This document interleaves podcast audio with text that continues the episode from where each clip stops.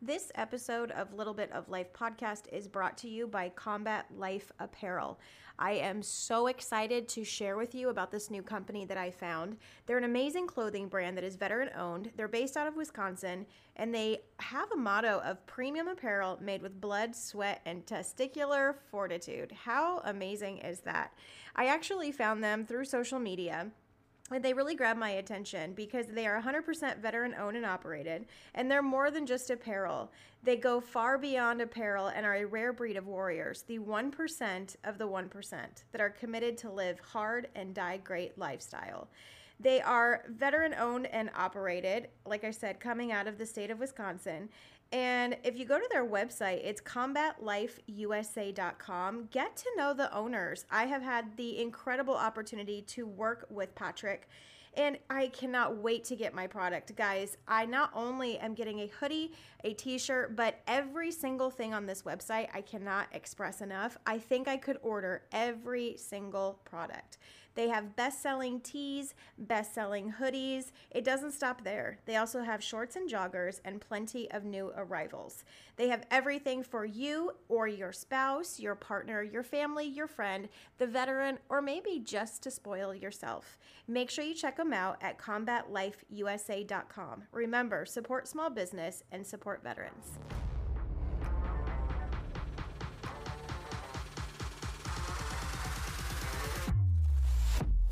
Welcome to Little Bit of Life podcast with your host, Tabitha, better known as Little. A lot of you may know her from social media, but Little is shown off the apps.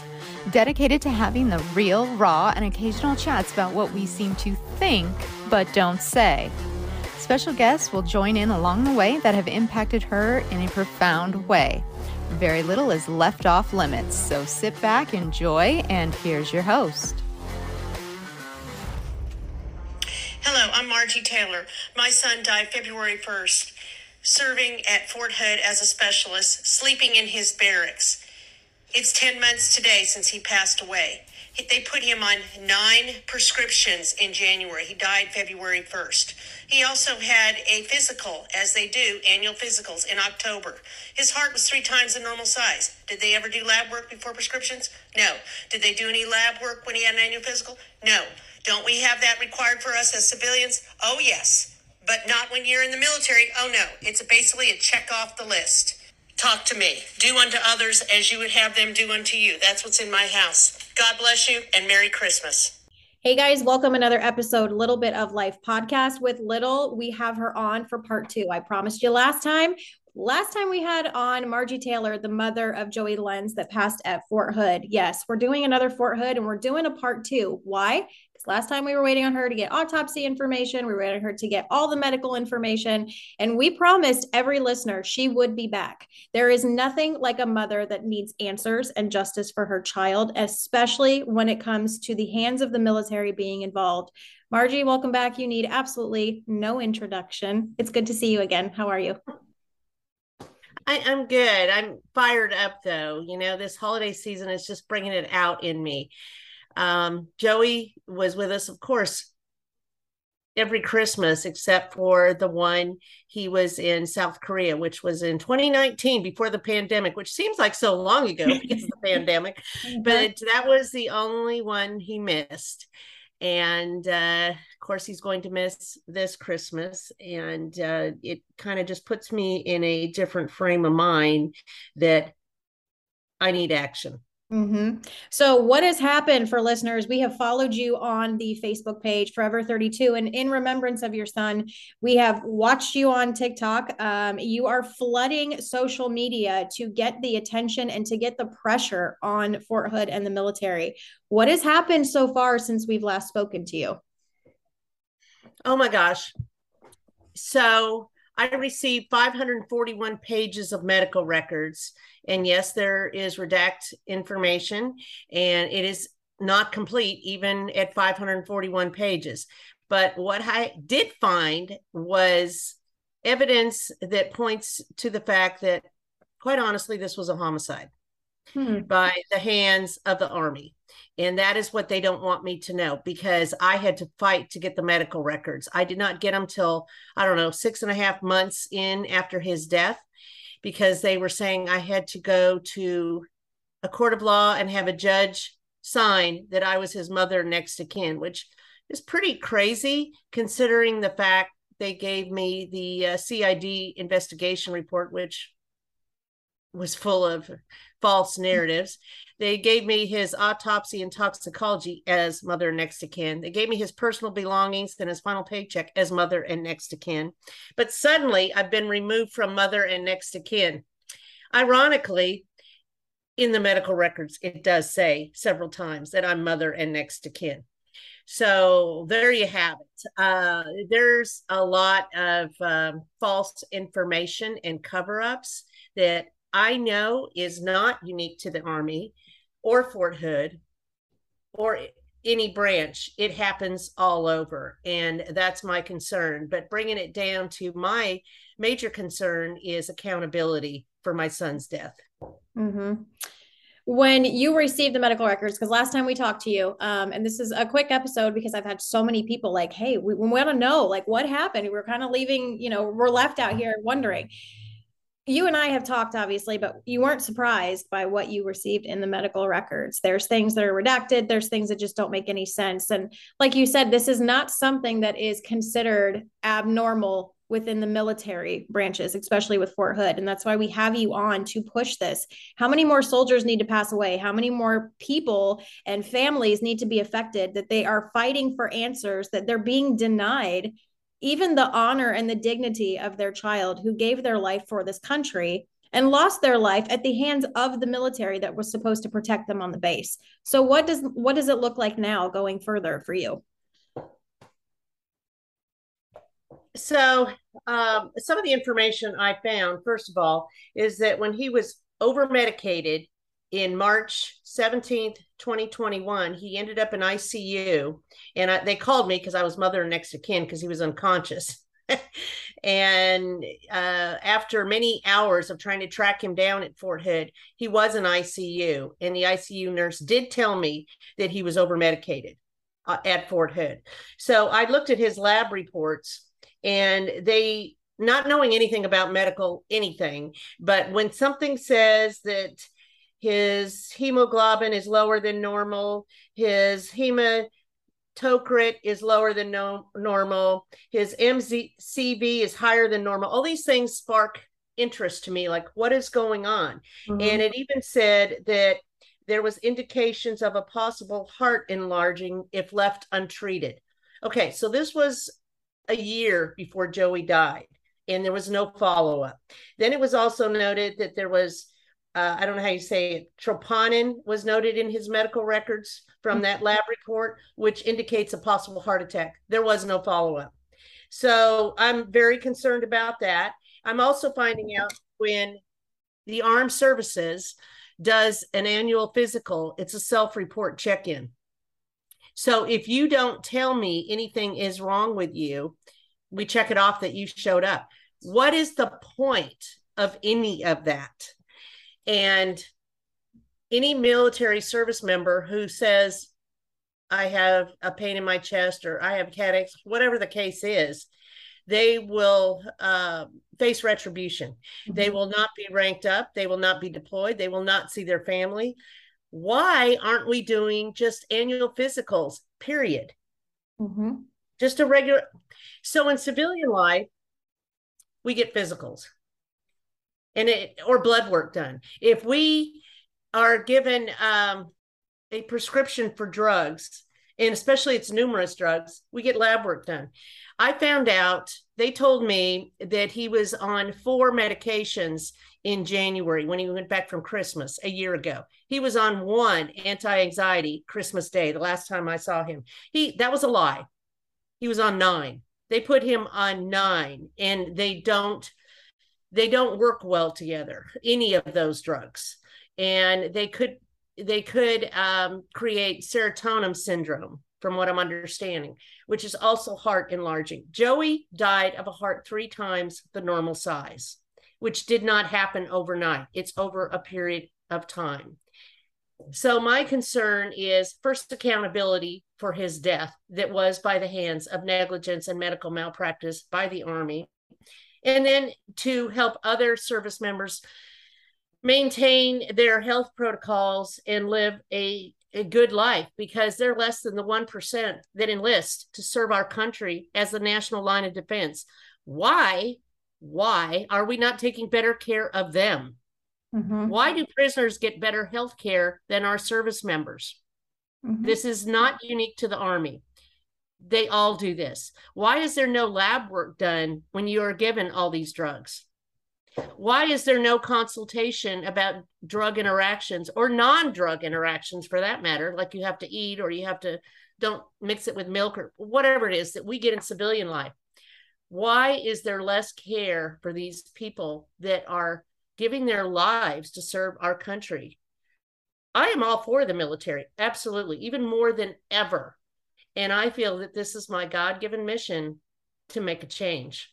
Mm-hmm. And you it and doesn't, I, it's not that difficult to do that. Yeah. You and I have talked. Um, I find it interesting when when you first went through this and when we first started talking, you're like, I just need answers. I just need to find justice for my son. But now it's totally turned into a life driven yeah. goal to not only you and I have talked to accept that, you know, yes, your son has passed, but to not have his name go unnoticed. And I feel like with the military, it's almost everybody is a number. And when something happens to a soldier that is not given the correct answers to the family, it's just, oh, well, we want everybody silenced. They expect families to stay silent.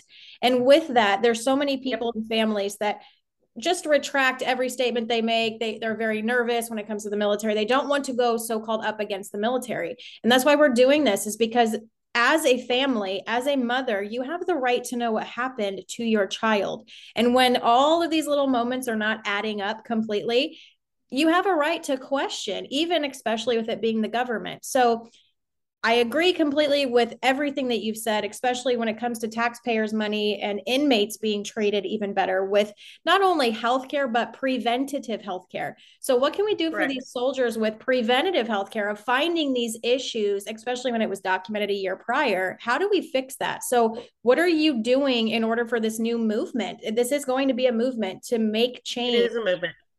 So, what's kind of scary, but doesn't stop me, is I'm being watched I'm being watched daily. They have taken over my Facebook page. I have had to create another Facebook page. They knock me out. And if when you think I'm just being superstitious, no, that is not valid. They have gone in through the page I made for my son, Forever 32. Normal hackers wouldn't do that. They know how, they know my phone number. They know how to find me. I mean, this is the army, folks. They have the resources to do what they need to do. And they are watching me. Have they stopped me? No, they have not, nor will they. Um, I've been told to be careful what I say or how I say it. There's a gag order on my name and my son's name, not only at Fort Hood, Big Army knows who I am. Mm-hmm. And that means that I'm a threat to them because I know too much. So I am, I am, like you said, this has just changed my way of living. I mean, I still run my business, I still take care of family. I have two other sons, all of that, uh, which is important to me. But it's ultimately important to now move forward because I believe I have the skill set to help other families, you know, uh, from this tragedy. This is the worst thing that could possibly happen. And it isn't just losing a child, which is horribly tragic in itself, but to have to keep fighting to get answers. Most people will give up mm-hmm. because it's a hard fight. To get the medical records, the only reason I finally got them is because I've been working since day one for the last 10 months with my congressman, Kevin Brady, who's been in office uh, 25 years and his chief of staff has uh, helped me. He called uh, Fort Hood every day for over a week saying, You can't do this. You cannot deny the mother of the son that died at Fort Hood medical records. That is illegal. so I finally got them, and they are not in totality still. We have uh, done the FOIA, the Freedom of Information Act, and still waiting on all the information. But as it is, I have enough to show accountability. So I um, you asked me, what am I doing and how am I doing it? I am letting everybody know. I'm trying to contact other mothers, families to help them get information they need. I am working on a draft legislative bill in the federal government to go before the Armed Services Committee to change and update medical protocols for the Department of Defense. I'm not messing around. I am moving full force. I am using the relationships I have and gaining more as I go. People, I'm trying to bring awareness and education to things that need to be changed to update our medical health protocols to keep our military safe. Why wouldn't we want that? You know, I don't think it's the fact that we don't want it. I think most people aren't educated and know what's really going on. Agree. You know, and they're afraid to ask the questions. Mm-hmm. I'm not afraid. Mm-hmm. The worst thing in my life has already happened. So I've got nothing to lose and a lot to gain by moving forward the key that you stated is this is such an uphill battle where I can only imagine as a family of you feel you've taken 10 steps forward, 50 steps back, and people give up. They feel that there is no light at the end of the tunnel, especially when, like I said, they feel that they are going against the government. But truly, you have to look at it is you're going against the unanswered items and information that they're choosing not to mm-hmm. give you. So you have to keep going. If there's other families out there, contact her. The stronger you are as a group, the more noise you're going to be making. And that's going Absolutely. to push for a change. Your TikToks are still going viral. I love the fact that you are allowing us to be part of this process because TikTok is a massive social media platform. It's giving other people all over the United States and the world education like you said we need to educate as many people as possible for there to be any form of change or even a step in that right direction well i believe that my son, Joey Lenz, absolutely wants me to do this. He knows his mother, he knows I don't give up. And he wants me to do this to save lives. You know, uh, his birthday was November 16th, and I wasn't sure how that day was going to go for me, but it brought joy to my heart to see a community of people, my community, Montgomery County, Conroe, Texas, I don't know, say 40 people or so were there for me and for Joey's birthday for a bench dedication in his honor. And they know that I am trying to do what I can to save lives. Joey was a unique soul. He had he had a young soul, but as he was sharing kindness, you know, we put a quote on his bench, which resonates with me and is very uplifting. And it is that some people make your life, make your laugh a little louder, your smile a little brighter, and your life a little better. Joey was loved by friends, soldiers, and his family because he made our lives better.